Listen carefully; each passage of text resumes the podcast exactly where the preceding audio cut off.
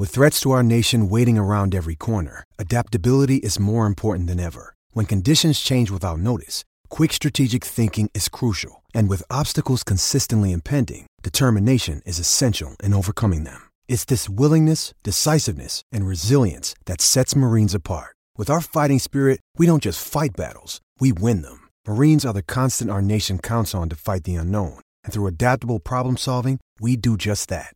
Learn more at marines.com. This FPL season has definitely been go, go, go. A nonstop hustle all the time. Matches, deadlines, unexpected blank and double game weeks, on top of everything the real world has had in store. Sometimes you need a moment to turn off and hit reset. That's when you reach for Coors Light. It's made to chill. For me personally, supporting Fulham during this last year has been a true roller coaster ride. Honestly, when that Adama Traore goal flew past Areola in the 92nd minute of game week 31, the only thing that saved my mental state, the only thing that calmed my nerves, was cracking open a Coors Light. There's only one beer out there that's literally made to chill, and that's Coors Light. The mountains on the bottles and cans even turn blue when your beer is cold.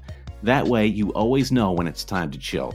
When you need to hit reset, just open a Coors Light. It's mountain cold refreshment made to chill. And listen, everyone, summer is pretty much here. It's about to get hot in New York. An ice cold Coors Light is such a perfect way for me to beat that summertime heat. Coors Light is the one I choose when I need to unwind. So when you want to hit reset, reach for the beer that's made to chill. Get Coors Light and the new look delivered straight to your door with Drizly or Instacart. Coors Brewing Company, Golden, Colorado. And as always, celebrate.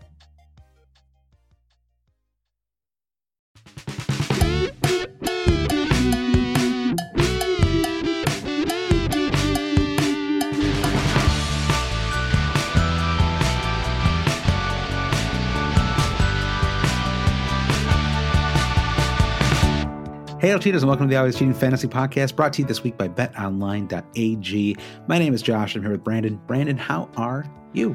Josh, just think back. Roughly five years ago, we started the Always Cheating podcast. Mm-hmm. A couple weeks later, we started talking about game week 26 of the 2019 20 season. Yep. Years later, here we are. 200 episodes. Uh, it's an yeah. incredible journey, and, and yep. uh, I thank God it's almost over. Yeah, I, I wonder if how much do you think it was the Man City game getting delayed? If that if that doesn't get delayed, are, are we more positive about this winter break? Because as it is, it f- sort of feels like we just had two international breaks. It does not feel like we got football both weekends the way I thought it would. Um, it kind of feels like we just had like a weird, like a couple of like FA Cup matches or something. You know, it's a little it was a yeah. strange vibe coming out of this weekend. Yeah, I definitely agree. And there's the the kickoffs too, having the early kickoff, no midday kickoff, followed yeah. by the late kickoff, um, is yeah. also jarring as well. It's like I feel like I then have to be productive in between those t- two kickoffs. Maybe I have to leave the house, run some totally. errands. Yeah, you can't just sit around for five hours. You know, you you got to do something. It was just, uh, I would, I think it was kind of a yeah, I don't know. I mean, I, I was sort of I, I I was trying to, you know, I think I mentioned a couple weeks ago on the podcast. I've been trying to be more positive, and so I, I don't want to look at this through like a negative lens, but um, or not like overly negative anyway. But yeah, I feel like if I were to do it again, I would just split it. If I were, you know, I don't know if anybody who's listening to this podcast has, has any involvement with, uh, you know, the, the sort of the architecture of the fantasy game itself, but I would just split it into two game weeks. You know, I would just have two abbreviated game weeks with five teams in both, kind of like you get with some of these later FA Cup weekends, and force people into, you know, do I play a free hit chip here? Do I only field seven players or whatever? I mean, if you had yeah. five in both weekends, or even even four, really, that'd be eight teams. That'd be enough. Um, it would force a lot, like a lot of interesting decisions. But I think as it is, sort of feels like about four or five weeks ago, we set our teams for game week 26, and we haven't been able to make any decisions or really do anything uh, since then. And it's kind of taken a little bit of um, of the fun of doing fantasy. You know, it's sort of like it feels like you, you could just sort of check out for three weeks, which I guess is fine if that's you know. Um, right you know, I guess if you're not creating a weekly podcast, uh, maybe that's fine. Uh, but I think for me, I'm like, okay, let's I'm, I'm, excited to talk about a new game week in this big right and i think that's what the fun of having so many game weeks 38 of them is the active rhythm of it and mm-hmm. the the cycle of decision making and transfers and and all of that and yeah i do get that sense that we've been robbed a little bit of that active momentum during yeah. the winter break but your suggestion of doing 39 game weeks splitting the winter break into two game weeks I'm just I fear for all of those um, OCD managers out there. You know, do you ever watch Monk? The, uh-huh. the, the OCD detective. I've actually never seen it, but I I know it. Yeah, yeah. you're aware of the premise anyway. Sure, but the, the those managers out there that just couldn't reconcile in their brain of like there are 38 match weeks, but somehow there are 39 FPL weeks. This won't do. Yeah, although I think that's true, but I mean, I feel like before I started doing fantasy, I, I wasn't thinking in a match week lens. You know, I wasn't like in my head like, oh, I can't wait till match week 28 when Arsenal play Newcastle or whatever. I was just like, oh, I can't wait till that match in late March or whatever. You know, I feel like knowing exactly what match week we're in at all times is really something only fantasy managers. I mean, maybe like you know, I, even like if, if, a team's like about to win the league or something, I, I, feel like you're not like, oh, match week 38 could be when, or match, you know, 35 or whatever could be when it happens. You're just like the late April, you know, Manchester Derby is when this match could, or when the league could get clinched or whatever. It's not like you'll uh, know it by where the uh, sun, where, where the sun is in the sky. You'll know where we are in the season. yeah. That sort of a so thing. I use my sundial. Yeah. Speaking of where we are in the season, it, eh, you and I were talking about this right before we hit record about how it does feel like we're in this transitional. I mean, one of the many transitional points in a mm-hmm. season. And right now, it feels like we're just creeping up on potential blanks and knowing when big double game weeks are going to be. Mm-hmm. And still, there are players that aren't. You know, we'll talk about Arsenal and maybe some Spurs midfielders that are that are suddenly emerging, but we're still not 100% sure who the ascendant players are for the home stretch. So I think that's our mission for this episode of Always Cheating is to talk about who's worth a transfer particularly as we're heading into game week 27 beyond. Exactly. Who's worth a precious transfer, right? There's only 12 free transfers left on the season for all managers. Uh, more like 11 if you're going to play a wild card in one of those game weeks. So, uh, not a lot of transfer decisions to make, at least for for free, you know, without costing you a points hit. And so, um, that's that's the theme is just you know who's who's actually worth it, who's worth spending a transfer on, and um, I think the you know, the later the season goes on, the more conservative I get in some ways. Even if I'm chasing, I sort of I, it's like I it's like I'm you know the first 10 15 weeks you've got, you've got promoted teams you've got um, uh, squads that are just sort of emerging, you know, a, a Danny Ings type, right? As sort of you're like we all we all kind of thought we knew the score with him, right? And then um, mm-hmm. and he just sort of went off, uh, and then late fall and uh, sort of emerged as a key fantasy asset. But by the time you get to the late, like game weeks twenty, you know, twenty five, close to thirty, I feel like I know the score. You know, I sort, I sort of like, I know who I want, um, and so it, yeah. weirdly, it actually almost makes a transfer trickier because you're like, well, I know that Jack Grealish is worth holding because I've had him for this long and he's delivered for me pretty consistently, um, and so it's it's almost harder to say goodbye to to some of the key players in your team. Um, so I thought, yeah, we could just talk a little bit about um, players that might be worth actually spending a precious transfer on it. So that's the theme of this week's podcast. But first, Brandon, even though we have two matches left, uh, there's one tomorrow. Uh, you and I are going to the Black Horse for that. Would That'll be fun. Yeah, uh, yes. Manchester United, Chelsea, or I should say Chelsea, Manchester United, because uh, of the host club, and uh, and then the rescheduled Man City match uh, with West Ham on Wednesday, which. Um, it was already going to be kind of an unusual match, just because neither team has played in whatever it is, you know, seven or eight months. And, um, and, but now with Man City possibly out for the next two years for the Champions League, it really makes you wonder what that does to the squad. I mean, they, do they come out angry, you know, or do they um, just put all the all the you know does he sort of give up on the Premier League entirely? You know, put everything into winning Champions League this yeah. year. Um, it's sort of just it's it's really hard to predict. I think it's I don't think we're even going to try to predict really, um, but it'll be really interesting to see how that plays out over the next uh, couple of game weeks. Yeah, I agree. I definitely err on the side of. I think one of the issues with Man City this season is that they haven't been emotional enough or angry enough uh, responding to challenges that they see presented by Liverpool if anything, I think they just get their brief from Pep. They're told mm-hmm. what to do and they try to do it. So I think it's just going to come down to how Pep wants to play this out. Is he Yeah. going to throw all his uh, eggs in the Champions League basket? I mean, this would probably be the narrative anyway, even if this potential two-year ban wasn't in the cards because the league is already out of their grasp. Champions League was always going to be City's focus late in the season, Mhm. but now I think it's just like you know multiplied by a hundred. Don't What do we know? Like, how certain are we that their appeal will succeed or fail?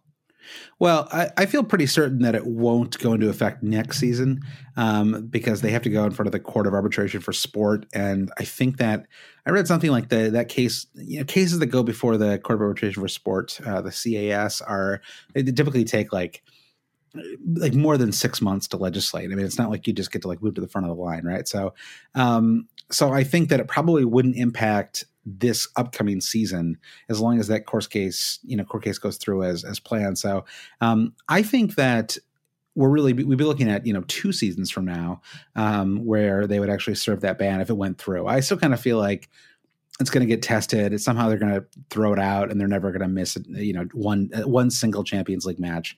Um, but uh, but we'll see. I, I think I think you know a year from now we could still be talking about what's going to happen with this case. Speaking of dragging things out, let's check in on our game week 26 Sure. scores. Yeah. Um, when last we spoke, I had four points. Uh, that was after three matches. Now this week, I have 44 points. Isn't that funny? Hey, that's funny. Um, that's pretty Sort of, pretty wild. Uh, so um, my my defense is came through a little bit with Trent and Söyüncü with uh, both with cheeky bonus points. So Mhm. seven apiece from them. Lascelles, I decided to start him over Lundstram. Uh, the temptation, as you and I were discussing, was you know, I'll take a starting captain on Newcastle. You, I, you really have no idea ever what to expect. A what what Arsenal team is going to show up right now, nor do you know what Newcastle team is going to show up right now. So I felt it was worth a gamble to play Lascelles over Lundstram, just given that we knew Lundstram was going to start from the bench. That's blown up in my face, but what can you do? Jack Grealish, uh, just a, a total master of uh, of of Villa's fortunes in that God. Spurs match. I mean, he How tried yet Douglas- again to carry Yeah. that team. How Douglas Luiz didn't finish that chance um, in the first half, the one that he uh, he squared a ball to him, and He- Luiz is just a little too Yeah, slow. he knocked it was- off of Ben Davies. Yeah, mhm. right, Yep, right. yep. But Grealish again looked amazing, and six points from him, and he continues to tick along. I totally agree with you. Grealish is is is proving a season keeper. I think the big um, the big emotional moment for me thus far in game week 26 was Mane. So I've held on to Mane just because I couldn't uh, convince myself who I would bring in for Mane. It was more I Mhm. wanted to do a double move. So I ended up keeping Mane, disappointed that he didn't start against Norwich, but that he came on and scored. Brilliant, gets the yellow card. You end up with five points, and it's kind of a muted celebration with Mane. I don't want to be sour grapes because he did he does get the one and only goal from that match, but um, now I really have to decide what I'm going to do with Mane going forward because I'm pretty committed to keeping Salah and the double Liverpool defense is just it's it's calling to me. It's so appealing. Totally. Yeah, we're going to talk about that a little bit in, in a second here too. Um, yeah, I mean, interestingly, the players who did well for both of us are the same. I mean, the big difference is um, I had Firmino instead of Mane, so a three point difference there, and I had uh, Stephens instead of uh, Sidibe. So my uh, John Lundstram to Jack Stephens move did not uh, did not go as planned, and uh, yes, I, I mean just just so frustrating. I mean, the thing is, I honestly don't think I would have started Lundstram even if I had him. You and I talking about this at the start of the podcast, and I think I would have, I would have taken Lascelles um, playing almost a guaranteed ninety minutes at Arsenal over fifteen minutes from uh, from John Lundstram. He just happened to score in his in his window of time in that match. So, you know, whatever. We've all made transfers that that came back to hurt us a little bit. It only cost me six points. I'm not. Oh, I I would can say move on from that. Did you not watch Jack Stephens during that Burnley match though and think this guy is trying out for Sheffield United before our eyes? He was the most marauding Yeah. center back I've ever seen. He was involved in Hit- everything going forward. cross- so I would be crossbar. encouraged by that. Yeah. I was encouraged. And he hit, yeah, he hit the crossbar. He um, had this incredible like uh, dri- he dribbled through like the entire team, uh, and then the ball almost Yeah. felt kindly to him too. They actually had to concede a corner because he he was kind of bearing down in it. So yeah, I feel I feel pretty Mhm. good about about that transfer. I mean, I'm a little worried about Southampton and whether they're any good, um, you know. And so uh, sort of the, these Yeah, moments they- happen sometimes where you look at your fantasy team and you're just a little too loaded up with players from teams that aren't that good. Um, you know, where you're like, Yeah. wait, why? How do I? You know, it's you're like I'm starting 11 players, and five of them are on teams in the bottom, you know, quarter of the Premier League, and Mhm. so I, I'm not. I mean, I guess I guess Southampton are doing a little bit better. They had a nice little run, but they're still you know mid-table squad, and I'm I'm doubled up on them. And you know, Ings, I mean, he scored, which is great. Um, I didn't think he was hugely involved in the match. Actually, I thought this, the goal he scored was just a great, um, Yeah. just a sign of how his incredible form this season. But yeah, I don't know. I mean, Ings is. I wouldn't say he's quite on the chopping block from. I mean, their fixtures are just too good for him to be dropped. I guess is is where I am. But I don't feel awesome about him right now. Um, even coming, even with that goal he scored, I feel like it's maybe he may have to get sacrificed at some point. I don't know for who. Uh, Jimenez, I guess. Jimenez, I think, even though he blanked this week, he still looked great. And like the Yeah, Wolves' ability to find Jimenez in the boxes is is incredible. And I, totally. yeah, I, I hear you on Ings. The uh, injury to Redmond is a little worrying too, because I think what uh, what was really coalescing at Southampton was Armstrong and Redmond and Ings all kind of like coming into form right at the same time, and then having Yeah. support from uh, James Ward Prowse and the fullbacks, and it was just kind of working. And I think you put a little fatigue on that and then pull out one of the linchpin players, maybe it's Redmond, then yeah, maybe they're going to be less potent going forward. A lot of admiration for Shane Long, by the way. I just love the way he like just puts his head down. You know, like he does. Like I feel like there's like a couple times the match where you just see him just like put his head down. He's just going to run as hard as he possibly can. You know, try to chase down some ball, and it's his work rate is is incredible. Uh, you know, I just I mean, at least as far as I can tell, just from watching him on TV, it just seems like he's Yeah. just flying all over the pitch. You know, I I don't love him as a fantasy player, but he's a uh, you know really fun player to watch. All right, so a few more matches to go. So there's really not much sense in us checking in on the Always Cheating Super League, but we'll update uh, you with the top 10 at the end of the game week on our social channels. A quick reminder to everyone, and we're going to keep harping on this until we actually get to London. But Josh and I are going to be in England starting March 5th, and we've organized a listener meetup, just an FPL meetup, let's call it. And we're going to be uh, at the Coin Laundry, which is in London on Friday, March 6th, starting at 7 p.m. So if you're in London, if you're passing through, if you can make it from the surrounding areas, we'd love to meet you. There'll be lots of great FPL managers hanging out there, just chatting casually. So stop by and have a beer with us and say hello. Again, that's Coin Laundry. The address is 70 Exmouth Market. It's uh, not too far from King's Cross Station in central London. Friday, March 6th, starting at 7 p.m. We'll hope to see you there. Yep. And uh, I noted this uh, when we came to the UK 18 months ago or so. But uh, just a reminder if you, uh, you don't have to be anyone who we've ever interacted with, talked to, you don't have to be a patron. Uh, some of the people that we most enjoyed talking to at our last meetup, uh, we were in the UK, was were people who we had never ever met or even talked to in any way before. Um, and there was, you know, just it was just a good, it was just a good group in general. And so um, I know a lot of people when they got there, they're like, oh, I can't believe I'm actually going to this you know, fantasy podcast meetup, but it was all kind of people who you'd want to hang out with. You know, it was it was just it was a good crowd, Yeah. and so um, I think it will be again this time. I'm really looking forward to it. Absolutely. So you mentioned Patreons there. So let's take a quick moment, moment before we break and get into the heart of this podcast to thank our new Patreon supporters at the Volkswagen tier. Thanks to Miguel Maya. At the Lord Sorloth tier, thanks to Thomas Jack and Xavier Snowman. Snowman. Outstanding, Xavier. And at the Pookie patron level, our, our new supporter is Lucas. If you want to support the cheaters, Josh and I, and, and what we do on the Always Cheating podcast every week, pay a visit to patreon.com slash always cheating where you can find out uh, what you get in return like uh, an extra podcast every week access to our slack extra leagues swag all that sort of stuff Yeah, nice to get a new Volkswagen patron this week, Brandon. Which is the Volkswagen patron tier is the sneaky best way to get an always cheating T-shirt. So that's just a a Yes. word of the word of the wise there. So, uh, all right, Brandon, let's take a break. We'll get back and we'll talk about who is actually worth a transfer. All right, Brandon, we're back. Who do you want to waste a precious transfer on Brandon? Here we go. um, and so there's a few, uh, kind of a few different ways we're going to attack this question. Uh, but I'm going to start things yeah. off with a, with a question that I think ultimately ties in with it because it's about you know what are you gonna what are you looking forward to? Um, so Chancer says, uh, and by the way, I feel like he makes it like every podcast, but he asks the best questions, Brandon.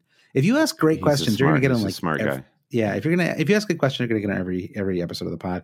Uh, it says there has been a prolonged social theme of boring due to this extended game week. Flipping it around, what is interesting to both of you in the fantasy world right now? So, Brandon, what is what is piquing your interest? Maybe someone who you don't have right now, or a team, or I don't know. Um, maybe there's something else. What's what's piquing your interest in the in the FPL world right now?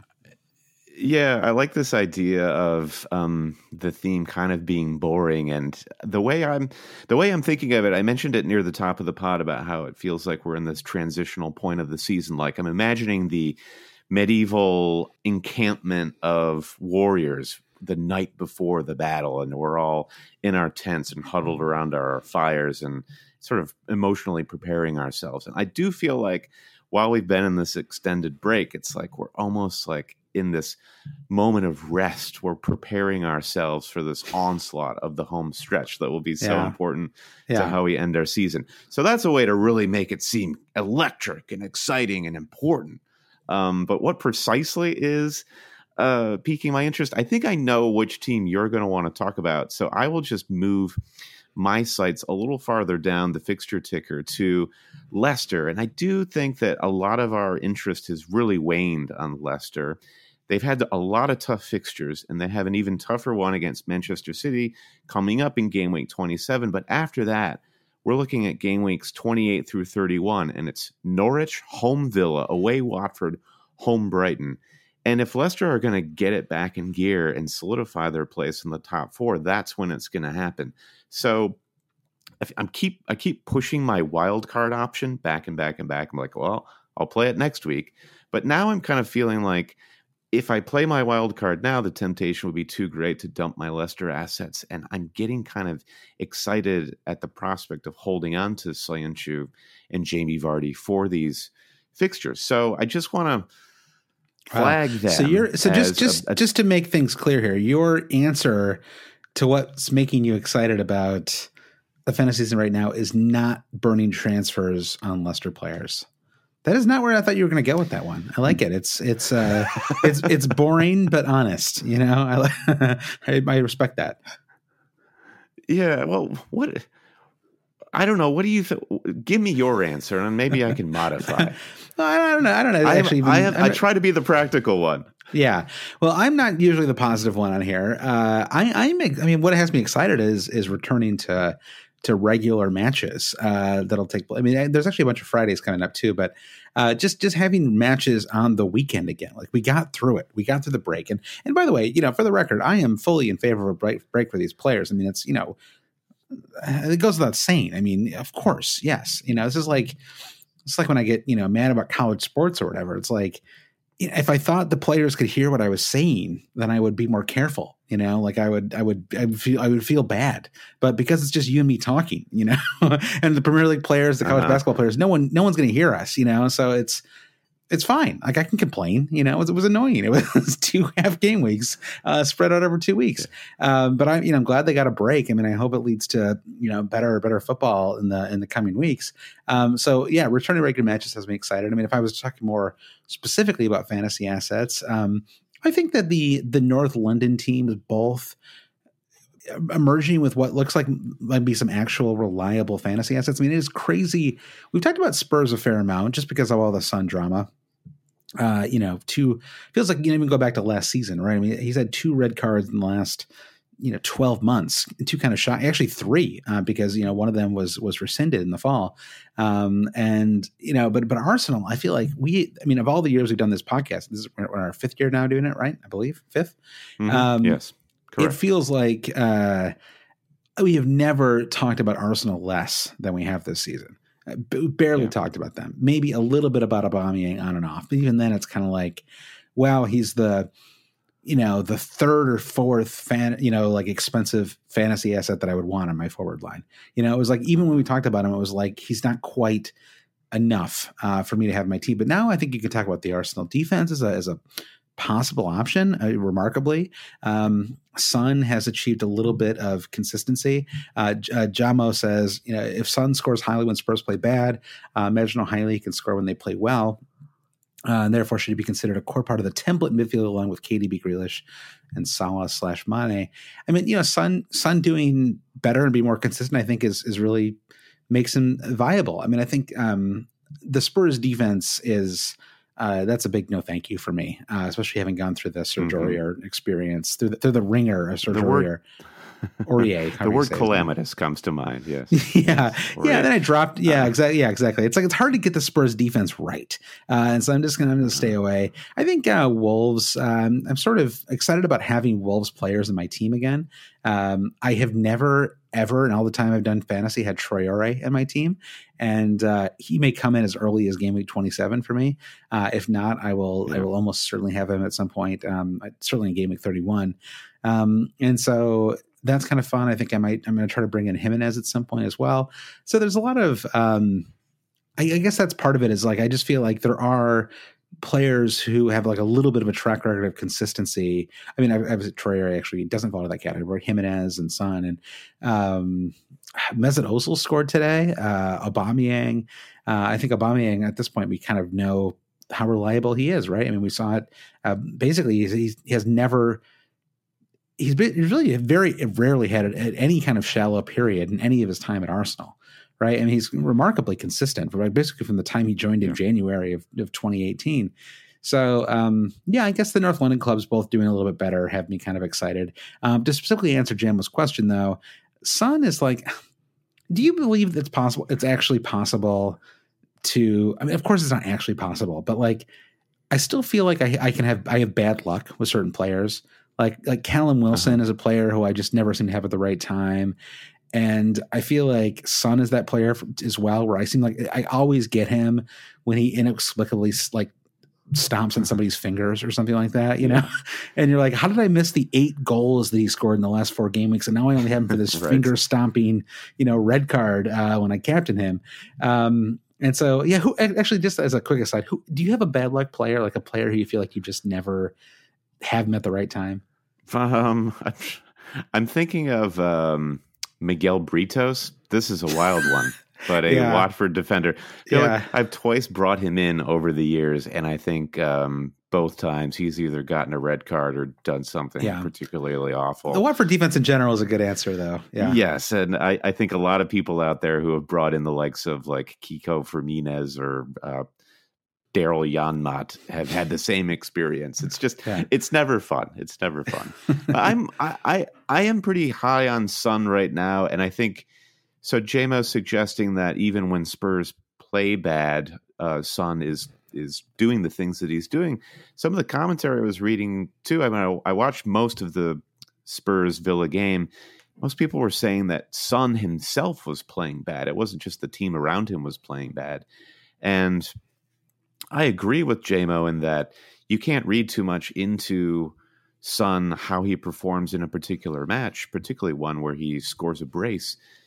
Uh, because he we know him from not just one match. We know Son from seasons of wonderful attacking play and FPL points production. So yeah. I think if anyone is going to lead the charge for Spurs on our fantasy teams, it will be Son. I mean, Dele Alli looked really good against Villa as well. He just missed a number of big chances, and that was unfortunate for any Dele yeah. owners. But I still think there is a case to be made where if you have Dele, maybe stick it out with him because I think in the games where Spurs maybe steamroll, that Dele and Son could to a degree share the points.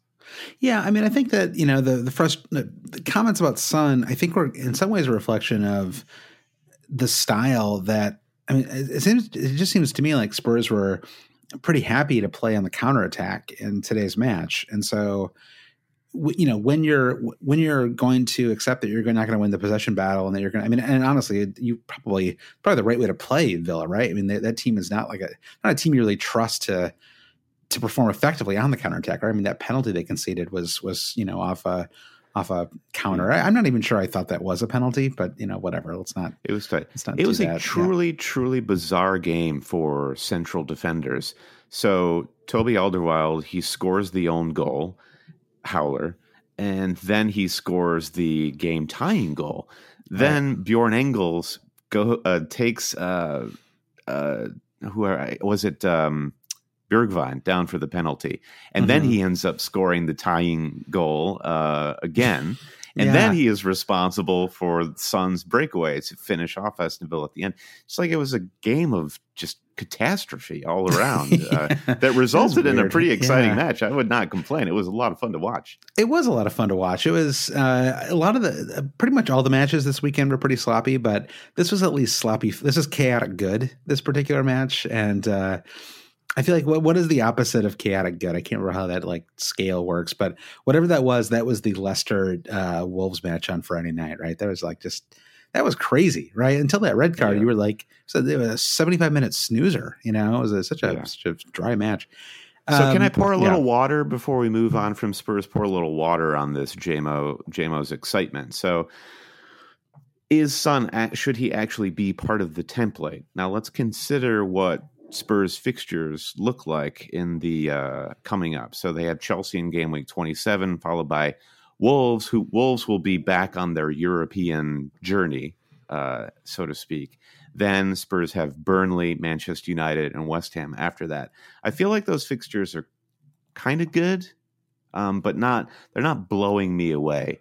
So a lot of it is going to come down to whether Mourinho can get Spurs playing at a more consistent level.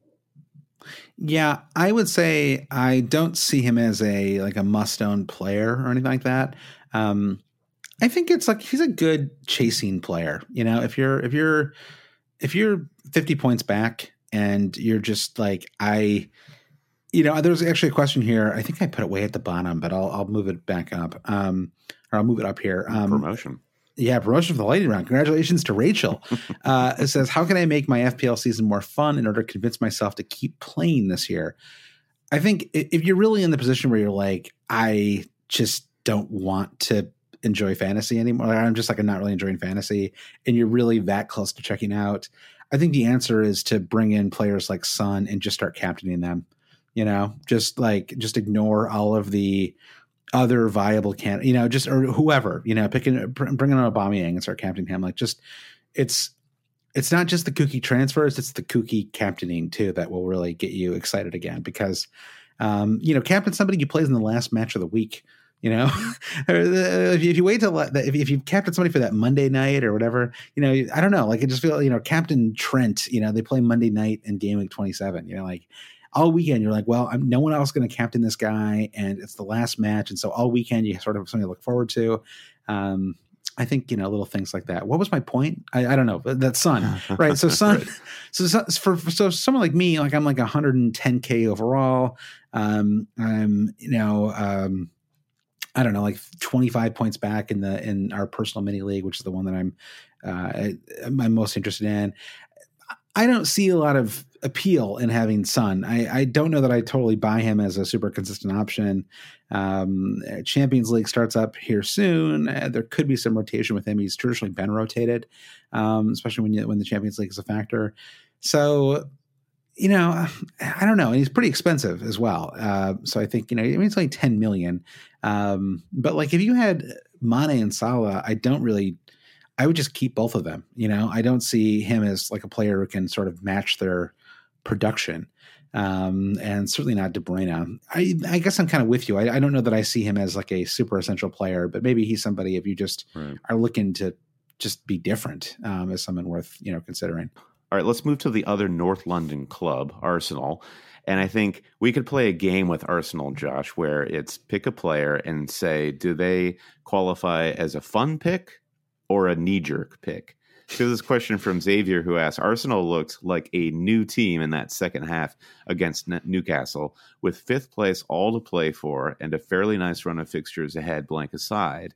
Are any of their players in your sights? So, fun differential or knee jerk, Josh? Uh, Nicholas Pepe. Uh, knee jerk for sure. He's too expensive okay. to be a fun differential. As is Mesut Ozil, by the way. Oh, sorry, I'm jumping ahead here. Sorry, you go, you you name the next player. okay, actually, I was going to stop. I was going to stop at Pepe, but let's go on. Um, uh, Mesut Ozil. Right, Mesut Ozil. Uh, a little too, a little too punty.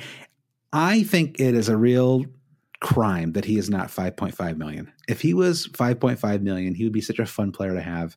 But at 7.2 million, I mean, he's what like half million more than Jack Grealish. I mean, you just can't you can't have him. Um, Saka.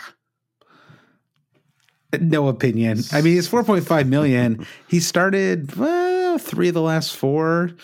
Mm, at 4.5 million, maybe. I don't know. But the problem is like, are you going to run a transfer on him, or is he like a fifth bench player on a wild card? You know, he's not like a player you'd want to like start every week. I don't think. Uh, Lacazette. No. Moving on. That's just a hard no. Uh, Bernd Leno. Five million, too expensive. Uh, last one. I one. can do this all day, Brandon. Keep keep keep going. okay, I've got one more for you. Cedric Soares. Cedric isn't he injured right now? Is he? Is he? Did he play? He's out, right? Yeah, bit of a, he didn't play today. Bit of a okay. Bit of a joke. Bit of a joke shout there. Yeah, bit of a joke. What well, about? I wanted to actually. Speaking okay. of weird um, uh, loanees, uh, that resulted in the January window. We have not talked at all on this podcast about uh, Kyle Walker Peters, who moved to Southampton, mm-hmm. 4.4, and he's now starting on the right right wing. Yeah. I mean, this is kind of a total tangent from our Arsenal discussion. He just didn't do anything, though. You know, I, yeah. It would, it would be nice if he like looked dangerous. I, did you? I mean, did you? Were you impressed by him at all in yesterday's match? I feel like no, he was kind of anonymous. Yeah, I, I, I, think I could see him having one or two games where he does something near the end of the season. But as we mentioned, Jack Stephens is just, he's the same price. And he was oozing class, Joshua, oozing it. So what's um, interesting, Brandon, is, you know, unfortunately, Arsenal, are, their pricing is, the, you know, their defenders would be, it'd be fun to, to take a chance on one of their defenders. But um, it was certainly playing, uh, you know, significantly better since, uh, um, since the managerial change. But you know, and someone like uh, Hector Bellerin would be really fun. He's got two clean sheets. He's played three matches in a row. He's finally back and healthy. Uh, scored a goal, two clean sheets. Um, bonus point, two bonus points in last week's match. Uh, but 5.4 million. It just feels like I don't have enough faith in this defense, have to spend 5.4 million on one of their defenders. You know, Luiz is still right. has that Chelsea price, and so he's 5.7 million. Um, and they actually only played three recognized, like three game, three players of the game classifies as a defender uh, in game week 26. And so you had Luiz, Mustafi, and and Bellerin, and then um, it was actually Saka who played as a left back, uh, who you were talking mm-hmm. about earlier, uh, but classified as a midfielder in the game. So um, and pretty attacking. That was how he was utilized by by Emery. So it's interesting that he played as a left back, very Pep style. I like that. I like the uh, creativity there. Um, mm-hmm. But you know, I mean, I, I, you know, you don't typically want to take a transfer on a player playing out of position, one spot back. You know, mm-hmm. that's not usually the the way you want to do it. So. Um, yeah, I mean, I don't know. Is there anybody that, that I, I guess I feel like I've done a lot of the Arsenal talking here. Is there anybody in this team that you're interested in outside of you know possibly Aubameyang? It is only Aubameyang, and I think there's a lot of concern out there about still where Aubameyang plays on the pitch, and I'm just not buying it. On the season, he has 15 goals, which is sensational. I do think you get what you pay for at mm-hmm. 10.8, and I'm sorry that it is that expensive, but I think it's it's worth it if you can squeeze him in. And considering the fixtures coming up for Arsenal, I think I think he's the best pick. And while Arsenal just had an amazing second half against Newcastle, I still feel like Arsenal is that team where you never quite know who's going to show up. And Pepe feels pretty feels feels pretty cool. You want to um, build off of that second half performance, but there are no guarantees that it's going to happen. I think with Aubameyang, he's the only player that even comes close to having that level of guarantee. And I think he is like a bona fide pick for somebody who's chasing in their mini league or chasing overall rank because those 15 goals show you he has the potential to take you above an Aguero owner, take you above someone who's just still relying on Vardy right now. Yeah, very, very Son ish. Yeah, I think um, the way I'm thinking about Aubameyang, I was sort of thinking about this as you were as you were talking, is that he's so. Um, I was listening, but I was also I was also thinking while you were talking. I appreciate that, Josh. Yeah, hey, you're welcome. No problem. Um, I was thinking that uh, he is a perfect because they're going to have at least one, at least one, if not two, double game weeks to come in the in the coming weeks. And so, well, you know, starting, I don't even know. I think game week twenty nine is the earliest we'd see a double from them, probably later. But Vardy to Aubameyang is a like very easy, almost like for like price move yeah. that you could make down the line. And so I think that's um, that's probably a move I and many others will end up making. But uh, with this game week 28 blank, I think it's just you sort of have to watch and, and wait. Um, we'll actually be at the West Ham match in game week 29. So maybe maybe I make that move then, Brandon. Captain him, maybe. Mm-hmm. Yeah. I just still that triple captainship. I love it. Burn that there. Yeah. I absolutely, absolutely love it. We we have never had that sensation of watching a captain score live in action. So that does sound pretty cool. It does sound fun. Yeah. Um, I know. And just looking at that that game week too, I, I think Liverpool play Bournemouth at home. It's gonna be it's gonna be hard not to captain a player in that one, Brandon. But yeah, right, yeah, right, right. Well, we'll see. All right, Brandon, let's move through a couple questions, maybe a little more quickly from here on out. Ben Laumer says, who is actually emerging as a mid-range midfielder, i.e., Richarlison, Alli, Bergwijn, Pepe actual options, anyone else that grabs the slot. So let's just run through these four that he named real quick. And uh, we've already talked a little bit about Alli, talked a little bit about Pepe. Uh, Pepe's just too expensive. Bergwijn, though, we didn't really talk about in the Spurs section. Are you, is Bergwijn turning your head at all? I mean, he's, he's got the legs, doesn't he? I mean, uh, that really great run to, to yeah. that penalty. Yeah in um, great uh, dinosaur Moneyball speak, Bergwijn has a good. He's got a good body. He's got a good football body. He's got the Bergwijn. The Is that how you say it? To, I think the commentators would say Bergwijn, but you know, it depends on where you where you are on the planet, Josh. Okay. This okay. It's always always cheating is a pronunciation um, free zone. So do whatever you want. Fair enough. Um, I like I like him, but it becomes one of those arguments of if you're gonna if you're gonna go in for Spurs or if you're going gonna go in for any team like that, why not just pay for the better player? And I think both Son and Dele will prove to be better assets through the rest of the season. So while Bergwijn seems like a good player and he, he may have his moments, he's already had a few good fantasy moments. I just don't think he's the one you want. Yeah. And he's too expensive. With that in mind, he's too expensive for a coverage pick. Yeah, it's like just find the money for Son, right? Uh, if, if yeah. you're if you're gonna look if you're gonna look that way, I agree. Uh, Richarlison, uh, big no for me, just because um, the fixtures are about to get a lot worse. I don't really trust him either. No. Another player, it's actually I think he's almost exactly the same price as Bergwijn. Um, just a little too a little too expensive to be a fun player to spend a transfer on. I mean, the the player who's not listed here, who I am still the most excited about. I mean, Brandon, the we talked about the red card in Friday's match, and that was definitely a factor in that match being a little bit of a snooze. But it was incredible how much more interesting that match was once uh, Traore got added to it. Right, like yeah, that guy yeah. is he is in.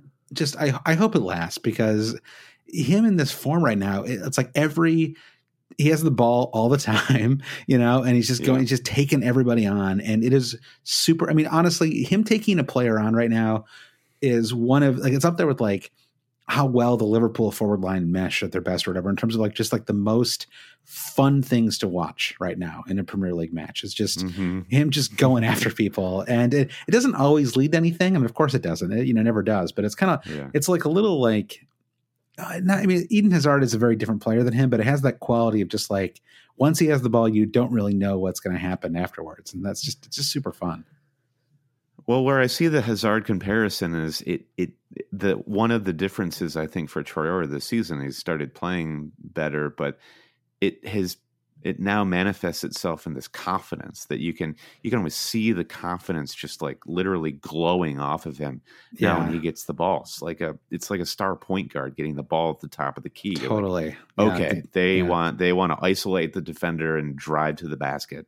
Let's see what happens. And i'm i'm with you. I mean forget these 8 million pound players. I think Traore is going to be as fun and productive as any of them. So yeah let's let's go Let's let's let's get it. Come on.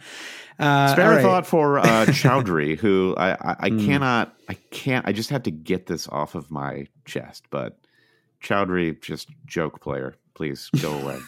I, I think I wrote on Twitter that he's going to be a good player in like five years. It's like he just, he's got he's just got to play under control right now. And right now, he's like a hockey enforcer. You know, he just uh-huh. goes out there and racks up yellows and. And he, I mean, you know, he really hurt my season too because that that I had, you know, uh, Salah for injured Mo Salah. Yeah. yeah, injured Mo Salah, and it was this like you know pointless, stupid late injury in that match, which lingered on and off for weeks and I, like two months to, to come afterwards, you know? So, mm-hmm. um, yeah, kind of with you there. I, and I don't have any particular animus towards him, but, uh, I just think he's too, he's too out of control to, to be on a Premier League pitch right now. Um, all right. Uh, I am also, we says, are we concerned that the Man City news could cause mentality and focus issues for any F, uh, FPL assets? Um, you know, we talked about players we're excited about making a transfer for. Neither of us have mentioned any Spurs players so far. Um, does this news change your, you know, thinking on them at all? No, it's much like what we were discussing at the top of the podcast. I think that it's not going to change City's mentality or focus at all. I I don't think that they have really had the highest level of mentality or focus to begin with. So what's to lose? Hmm. And in terms of what they're zeroing in on, league or Champions League, I don't think this changes anything either. They were always no. going to be going going for the UEFA trophy anyhow. So, you know, I, I don't think it changes anything. Yeah. If I was leaning towards Man City assets, maybe it, it stops that a little bit or halts it, you know, because I just don't know what we're getting with them. I'm not sure I did before, but now I feel like I really don't know. Um, mm-hmm. and so, yeah. you know, I think Wednesday will maybe be a test and really interesting stretch, right? I mean, now the way things have worked out, uh, play Wednesday at home uh, after not having played for two and a half weeks or whatever, uh, and then they play away just you know Saturday afternoon uh, away to Leicester. Really tricky match, um, even with Leicester's form not being as good as it was before. Uh, Leicester certainly gave them a, a tough match um, in the home fixture, uh, and then just a few days after that, they play um, you know they play Madrid um, uh, on the road, uh, and you know in Madrid. So I think it's going to be really tricky playing those three matches and in uh, I guess what amounts to eight days. And I think we'll know a lot more after that, right? If they just you know if they come out and they every match is a win, you know, or every match they look super good and competitive, you're like, okay, like they're taking this you know they're taking this personally you know and they're going to mm-hmm. kind of be out for revenge the rest of the season and that could be very good from a fantasy perspective. But if it's you know if they win if they beat west ham 2-0 and uh, the Leicester match is a 1-1 draw and they lose 2-0 away to Real Madrid you're like okay this is just like this might be a stay away. Like maybe have some players for the doubles and just stay away from them otherwise yeah, then Inter Milan can just sign all of them, and it will be hilarious. Um, all right, yeah. next question comes from Shiv. How many Newcastle players is too many for their upcoming Sea of Green? We both are Lascelles owners. Is that right? Yeah. Yep. Uh, yep. So mm-hmm. that seems seems like plenty. I mean, their their fixtures Almost are so much. good that you. you I guess you, you could try to talk yourself into a like an Almiron or no, maximum Saint-Maximin, but yeah, that's a stretch, right? It's a stretch. Yeah, just get Lascelles is four point two million, and if you, if you need anybody, um, and uh, yeah, I'd vary between you know, somewhere between zero and one is where I'm coming in on the on the Newcastle question. I mean, the fixers are good. I don't know. I mean, Almiron just like you just can't string together any kind of consistency, unfortunately, and uh, it's too bad because he's a fun player and he's an ex MLS guy, and it'd be kind of fun to root for him on the Premier League, but it just it just hasn't happened. Um, all right, two more questions before we take a break. Uh, Gabriel Castellano says, "I have Jimenez and Ings. Who should be my third forward?" It's a good question. If you're wildcarding right now, you had Jimenez and Ings as your two forwards. Who would be your third forward? Aubameyang. Hmm. Interesting. Yeah. Though well, I do like yeah. as as I had mentioned, what I'm most excited about uh, coming out of the winter break uh-huh. is Leicester, and mm-hmm. I mean, have I have I convinced you at all that Jamie Vardy could become productive again? Come yeah. game week 28, once they they start that great run with Norwich away. Yes, I the you know if I don't know. It's interesting. If um if Aguero gets rested at midweek, I think I'll be really tempted to move um Vardy to to Aguero uh, for this weekend. Um, you know, but but I, am kind of with you. I mean, there it just like he just doesn't look good, you know, and that's really the problem. He's not shooting at all.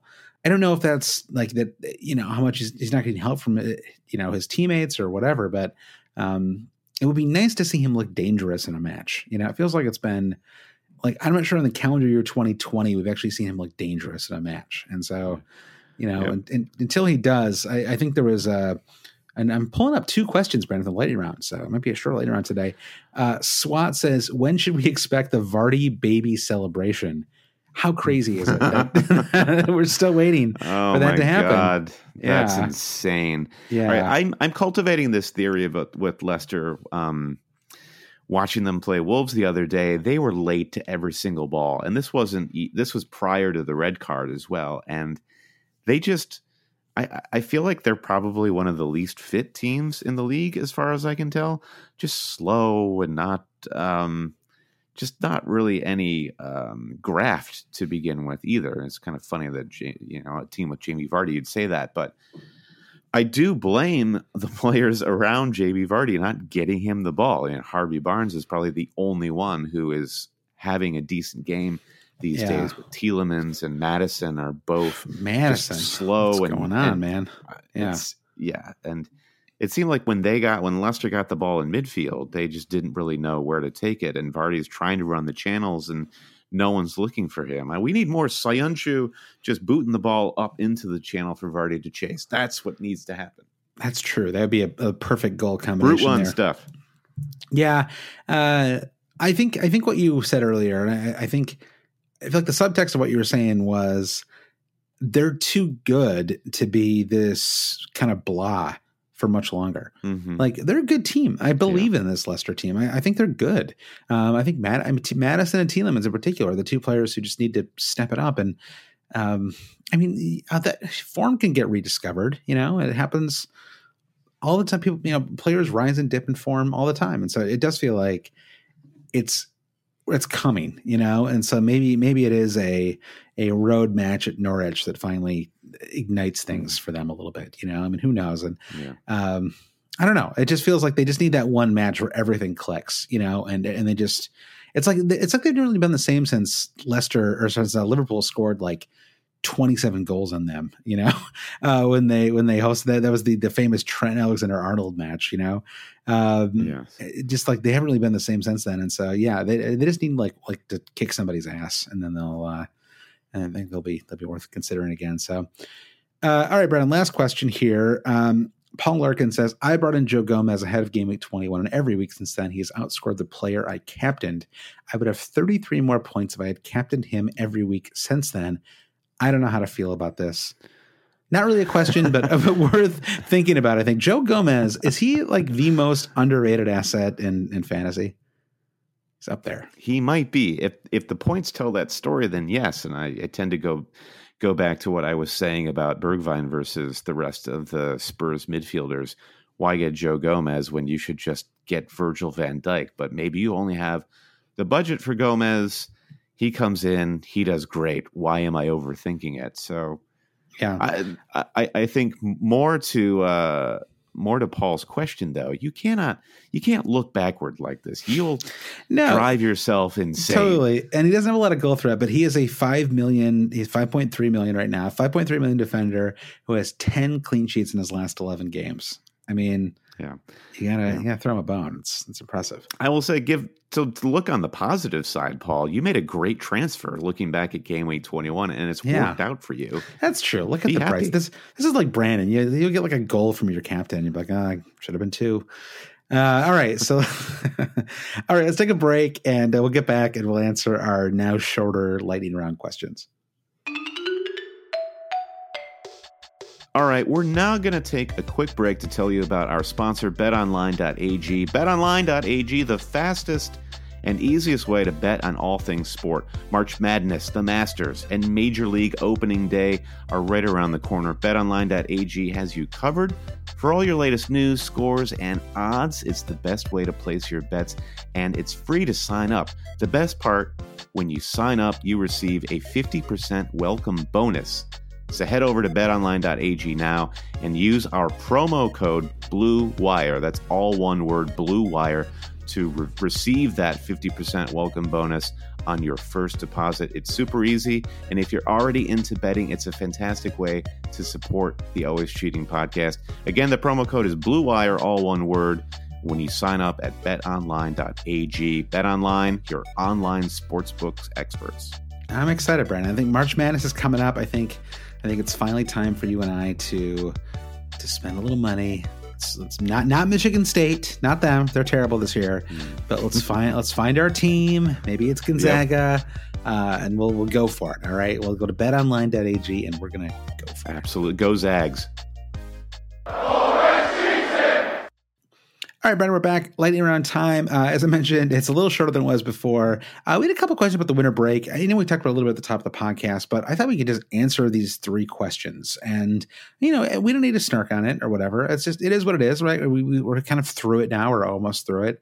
And I think it's worth um, thinking about to the extent that we can change anything. You know, it's interesting to just sort of decide, you know, how we felt about it. And, you know, I think it will have, if it comes again next year, it will definitely change my approach as a fantasy manager. Um, I was surprised at just how poor Liverpool looked yesterday. And people talk about the wind a little bit, but I, the, I'm sorry, like the wind was not, in my opinion, the key reason why Arsenal or why Liverpool couldn't string together more than like two or three passes. It was just they they just didn't mm-hmm. look like a you know look like they were coming in. It was like game week one. You know, they just weren't ready to.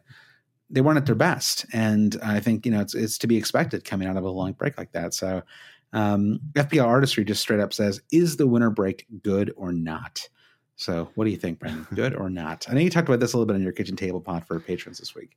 Yeah, for our supporters, I, I I went off on one on our Patreon podcast last week, and I feel like the winter break is it's good in theory, and that workforce labor everywhere deserves time off to rest and recuperate and rejuvenate. But this winter break is bad because it seems to all center around broadcast revenue and the way they've staggered these fixtures. The broadcasters are actually getting more for their money, not less, because they have another weekend of football mm-hmm. to show on TV. So it just seems like this the idea of a winter break is meant to be for good, but the what we but what we have is frankly like morally bankrupt. Yeah, uh, I I feel like if if I if I were in charge and I did it again, um, yeah. First of all, yeah, I would just. I mean, let's assume that the TV rights thing is just so such a major factor that there's just no getting around it. I, I do think if you had just done five in both game weeks and they were both Saturday and Sunday, so that the first one was one early match, one match at the usual kickoff time, you know, 10 a.m. in the US, 3 p.m. in the UK, and then one later match, and then it was two matches the next day I think even if you mm-hmm. you know if, if, you did that on Saturday and Sunday, both game weeks, it would have it would feel more like a normal game week. And the way that they've stretched it out over four days this game week, and these as you said, these five hour gaps between matches, it just it doesn't feel like the Premier League. You know, it feels like like a I don't even know what it feels. If you know, it feels like um like an exhibition or something. It doesn't feel like like like a PBS like, pledge drive it's just not what I like like about the Premier League. You know, I like the excess of it and um and just in like you said, maybe it's just like you can you can see the kind of like the dollar signs like a little too prominently in the way that yeah. it was spread out like this and it just kind of feels like like a cash grab. I mean, it's, it's kind of like the International Champions Cup in the summers, you know, where you're just like, ugh, like, all right, like I see, right. where you know, I see where you're doing this, and you know, tickets are a fortune, and you're just like, uh, no thanks, yeah. you know. And I sort of that's how I feel about the winter break too. Just like, eh, no thanks. Yeah, like um, if you're um, gonna do a yeah. winter break, just do it and make it clear this is a break, and then totally, it's yeah. good for people to see that it's a break and respect it, and we can all we we can find other things to do if we have to. Totally, all the European clubs do it, uh, you know, outside of outside of England, so um, and it's fine. You know, yeah. So it's just the I, I, don't I don't love the way it was done. Uh, Chris Day Carey says moving forward, are all post winter winter break game weeks going to be like this one? Maybe. I mean, you know, you're going to have high winds and dangerous weather in the winter. It'll be interesting to see if they still stagger it the way they did this week. I mean, I guess mm-hmm. I guess if you lived in the UK, these times don't are kind of fun because a lot of them are prime time.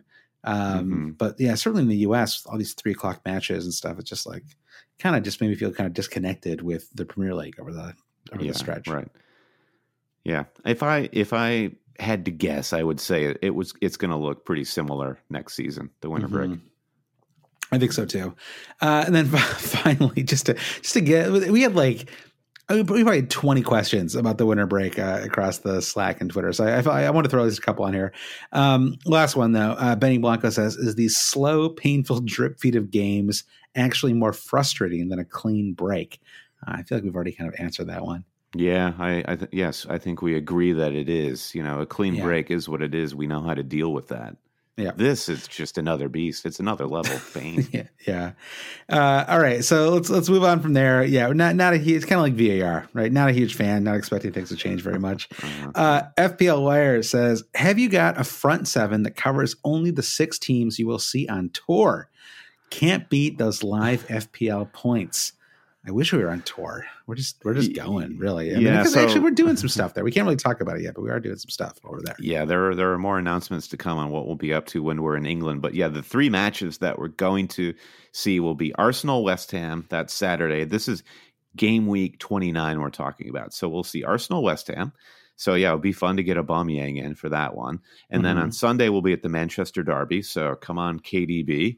Mhm. Uh, I assume you're still not going to have uh, Anthony Martial at that point. I hope not. Yeah, can't help me. and and then Monday we're going to go see Leicester Aston Villa. So um, Grealish, Vardy, Söyüncü, these or or, or uh, I don't know. Ricardo Pereira is someone who's starting to bubble up in my mind as a if you really do want to make a move, try and um, chase points during that great run of fixtures. If you if you think Leicester are going to get some clean sheets, Pereira has looked pretty good the last month. I think.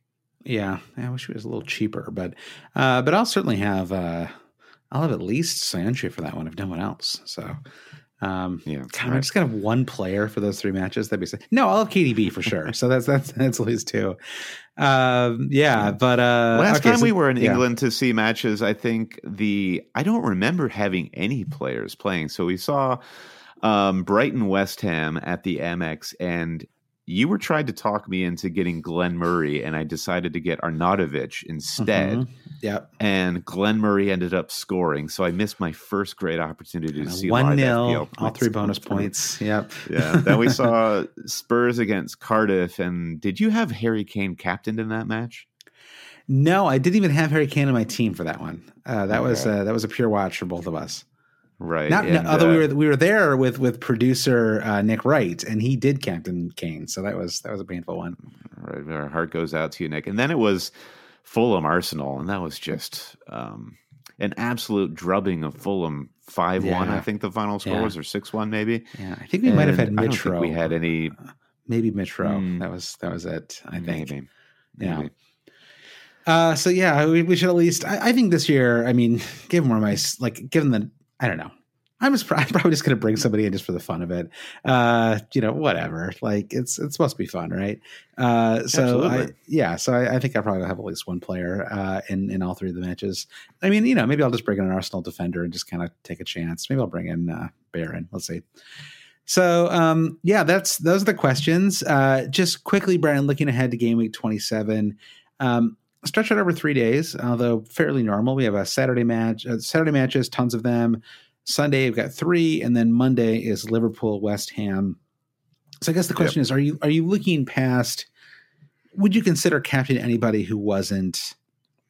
I don't know, probably Mo Salah in uh, in this game week. Yeah, uh, my armband right now is on Mo Salah. My vice captaincy is on Danny Ings, and I've just flagged Ings as an interesting option. I mean, much has been made about Southampton's woeful home form, and yeah, sort of being beaten up by Burnley over the weekend has changed my thinking s- slightly about the Ings vice captaincy. But uh, I think he's a maverick pick, and I think if you still have Mane, as I do, that's another option to Yeah. try and outwit the What? solid captainers. Why not? Right? I mean, he's definitely going to start that Yeah. match, uh, especially if we haven't been rested Yeah. uh, this week. I, I, on, if I were you, I would. I mean, I'm, I'm, I'm honestly, I'm saying this honestly. I would Yeah. 100% captain Mane if I had him for this game week because, like, between those two, it still feels like a coin flip, doesn't it? I mean, I I know he just got injured a little bit, but I mean, unless unless one of them just looks remarkably better than the other one, um, you know, in their Champions League match, I, I feel like you could just go ahead yep. and, and captain either one. Yeah, it feels good to know that Liverpool will have the Atletico Madrid match under their belt after Tuesday. A decent amount of time off between that Tuesday Atletico match and then Mon- the Monday kickoff at Anfield against Ton West Ham. Yeah, so no rotation. Knowledge is power. Definitely going to watch what happens on Tuesday. And yeah, that might be enough to have me switch the armband over to Mane. Yeah. What about you? Uh, yeah, uh, Mo Salah. Um, although I think Trent is somebody that, um, as I just kind of, I'm looking for a little juice to my season too. I mean, to to, and I'm not like I'm not like in getting checked out mode, but I, I do feel like I've been treading water for a few weeks now, and um, I don't know. It's like there's nothing wrong with staying the course, but I think I might try to be a little take a few more chances, even even like in these kind of micro ways. Like I think captaining Trent in this West Ham match is really tempting. For example, I mean their their clean sheet record is remarkable. He is super attacking, always capable of getting goals and assists. Probably a little overdue for some attacking returns, mm-hmm. um, and so he might be something that I would consider captaining. I mean, looking across this match, I think Ings is a great vice captain pick. Um, I don't know. Yeah, I'm trying to think of anybody else that I'm really excited about having. I mean, you know, one question for me is just whether I'll still have uh, Martial for this Watford match. I mean, it's a home match against Watford, but uh, if he looks terrible again, uh, then he's gone. I'm, I just hmm. can't. I cannot hold him any longer. And I think one of the biggest mistakes you can make in fantasy is holding a player who's not performing ahead of a theoretically plum match. You know, uh, this is just like a mistake that we fall we all fall into time and time again. Just thinking that like a good home fixture is going to save your out of form player, and it just very rarely works. I mean, obviously sometimes it does, but it very rarely happens. And so, if I were to make a move, I'd probably move uh, Martial to Traore. As it is, I'm actually not planning to make any transfers this game week. I'm planning just to hold um, hold my uh, hold my transfer for game week 28. Uh, hopefully, only use one in game week 28 and then have the two for game week 29 because there's a chance. Uh, people are talking now about a possible double game week in game week 29, uh, possibly with Man City. Uh, so we'll know mm-hmm. more uh, by next week's podcast. Um, and so I don't really want. I, I, didn't feel like it was worth talking about too much in this week's podcast because um, I just don't think it's useful to speculate a lot. You know, we don't really know what's going to happen, but mm-hmm. uh, might be worth. You know, if you're on the fence about using a transfer, maybe it's worth holding one um, ahead of uh, ahead of game week 28. You're telling me that I have to sit with Sidibe for one more week? Is that what I'm hearing? Because that's not what I wanted to hear, Josh. yeah. What is your? Do you have any transfers planned? Anyone that you're thinking about moving? Yeah. It, it would be Sidibe out. I'm kind of like painted into a few different corners with uh, Mason Greenwood being my third striker, and I need to free up cash to do anything there. And you know, the promise of Aubameyang, as we discussed, he'd be an interesting one for me to get in, but it would just involve at least a minus four, if not a minus eight. So, and then I'm playing game like 28.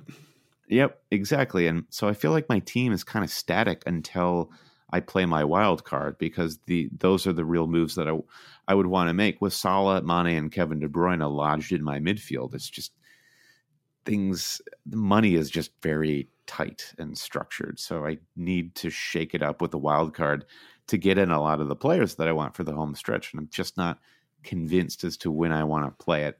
So I'm just kind of at a loss right now. So Sidibe yeah. will be an effort to chip away, bring in uh, like a 4.5 defender for him just to help get me a little more cash on my way. Yeah, maybe maybe targeting somebody who has a good match in 28 too, just as a little bit of extra coverage. You know, I think that's it's always the problem. You know, it's mm-hmm. Arsenal, Sheffield United, Aston Villa, and Man City don't play 28, and so um, you know, what usually ends up happening there is you can usually cover it. You know, you're like I, I think right now I only have two players, um, you know, who who won't uh, you know who won't have a match in game week twenty eight, but uh, that also means guys like Brandon Williams in theory need to be starting for my team as well, you know, and so it, yeah. it is a little bit it makes things a little bit tricky. And so if you can you know if you can keep one eye on that twenty eight match, um, maybe you know something worth considering. I mean, I guess I, I, don't know. I mean, maybe even Jack Stephens, right? Who's you know 4.4 million. They play West Ham in game week 28. That's not a bad fixture at all. So, and home to Aston Villa in 27. I could do Sidibe to Jack Stephens, and then I would have uh, just enough money, actually 0.2 more than I would need to turn Vardy into Aubameyang for next well, week. Yeah, that would be that'd be something to think about for sure. Yeah. I mean, I'm not even sure who else would be in that category. I mean, maybe um, maybe one of those Burnley defenders. You know, if you kind of think that their form is improved enough to consider them. Um, but uh, yeah, I don't know. I don't. I there's not like a, not. I mean, I, I, guess another Sheffield United defender that could be something you could think about too. Um, other than yeah. you have the game week 28 blank issue there as well. So yeah, interesting. Good, T- difficult decisions to come, Brandon. I'd say so. Yeah, my head is throbbing. Well, then on that note, let's end the podcast. If you'd like to support the podcast, please visit patreon.com slash always cheating. Thank you sincerely to everyone who supports the podcast. It really does help us keep going and do this podcast every week. And it, it feels very good anytime we get a new patron. And it also feels good that people continue to support the Patreon for you know multiple years at a time. Um, and so it's not just the new supporters; it's the ones who stick around that uh, really um, make it easy for us to do this podcast every week. Uh, but you can say thanks, get an extra podcast each week, uh, get access to our Slack, uh, private leagues, things like that. Um, so yeah, uh, we also have producers that we want to thank, uh, Brandon. And if you want to name our producers, I'd much appreciate it. I'll name them one by one as quickly as I can. But the big thanks to our producers Trevor Ingerson, Mike DePietro, Chris Howell, Andy Penn, Chris Carter, Martin Savage, Brian T, to Big Gaffer, Babas Kuhn, Jeff Husby, Ben Grant, James Holland, Jazz Binning, Dave Wagner Lodahl, Nick Wright, Jim Payne, Brian Chin, Blair Jacobson, Frederick Kian Gransky, Travis West, Alan Creasy, Victor Forberg Skoging, Paul Herzig, Kaya Christine Lalang, Stian Niehaus, Barry McGuire, Peter Bodektel, Andy Portlock, Toothless Gibbon, Andy Martin, Lindsay Rostol, Anton Markov, FPLmerch.com, and James Conroy. Thanks also, so much once again. Oh, oh, there's more.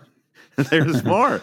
There's more. I, I love what you said about Patreon, but just to, to anyone listening who you like always cheating, but Patreon is not your bag, something that's easy to do and free that also helps me and Josh is just to give us a rating and review wherever you get your podcast, especially on Apple Podcasts. A five star review and um, any kind words are super helpful for us. Give us a subscription on Apple Podcast, Spotify, Google Play, Stitcher, Acast, virtually anywhere podcasts are available. You can also find us on social media, on Twitter at Hail Cheaters, Instagram at Hail Cheaters, Facebook.com slash always cheating. Send us an email at hailcheaters at gmail.com or visit our website for all this information and more, including the Always Cheating store, a link to the Always Cheating Super League to join there, all sorts of other cool stuff, links to all of our back catalog of podcast episodes, alwayscheating.com. Boy, we ran through a lot of stuff just then, Josh. Very true, Brandon. A lot of stuff in this podcast in general. Uh, so lots of big decisions coming up, and hopefully this podcast was helpful. Even if it wasn't, Brandon, we're leaving now. So we'll see you next week. Thank you for listening. Talk to you next week. Hail, hail everybody. Hail Pukki. Hail, hail Sorloth. Come back, Sorloth. Pukki forever.